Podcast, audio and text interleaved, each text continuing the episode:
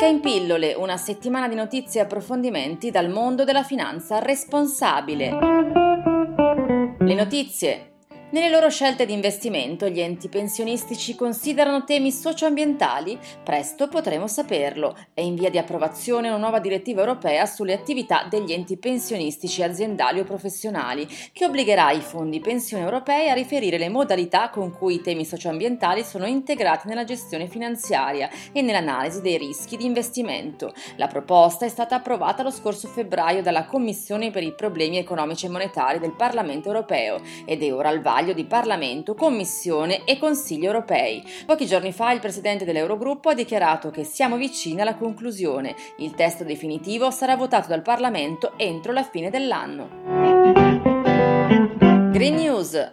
In continua crescita le obbligazioni amiche dell'ambiente. Si chiamano Climate Bond e vengono emesse per finanziare i progetti con un impatto favorevole sul clima. Hanno raggiunto quota 694 miliardi di dollari, con un aumento del 16% rispetto a un anno fa, 96 miliardi in più.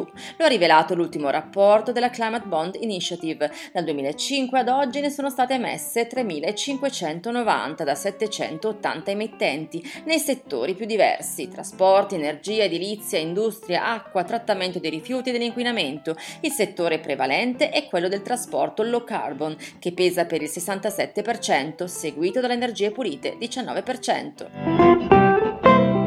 I protagonisti della finanza etica. Parliamo di Fossil Fuel Divestment, la campagna internazionale che chiede il disinvestimento dalle fonti fossili di energia, carbone, petrolio, gas naturale, nata nei campus universitari statunitensi e cresciuta fino a diventare un nuovo movimento globale. L'idea alla base è che se vogliamo contenere il surriscaldamento globale dobbiamo smettere di bruciare carbone, petrolio e gas. Alla campagna hanno aderito grandi investitori istituzionali come fondi pensione, fondazioni, università, enti enti pubblici e religiosi ed è cresciuta a tempo di record. A fine 2014 avevano aderito investitori per complessivi 50 miliardi di dollari di patrimonio. Solo un anno dopo tale cifra è salita a 3.400 miliardi di dollari. I numeri 80%. Sono le imprese italiane con oltre 80-100 dipendenti che hanno realizzato iniziative di responsabilità sociale d'impresa, in netta crescita rispetto al 73% del 2014. Lo ha registrato l'ultimo rapporto realizzato dall'Osservatorio Socialis. Stabile il numero delle aziende che hanno adottato un codice etico pari al 77% del totale, mentre raddoppia al 63% quello delle imprese che presentano un bilancio ambientale. Il 57% redige sia quello ambientale ambientale che quello sociale.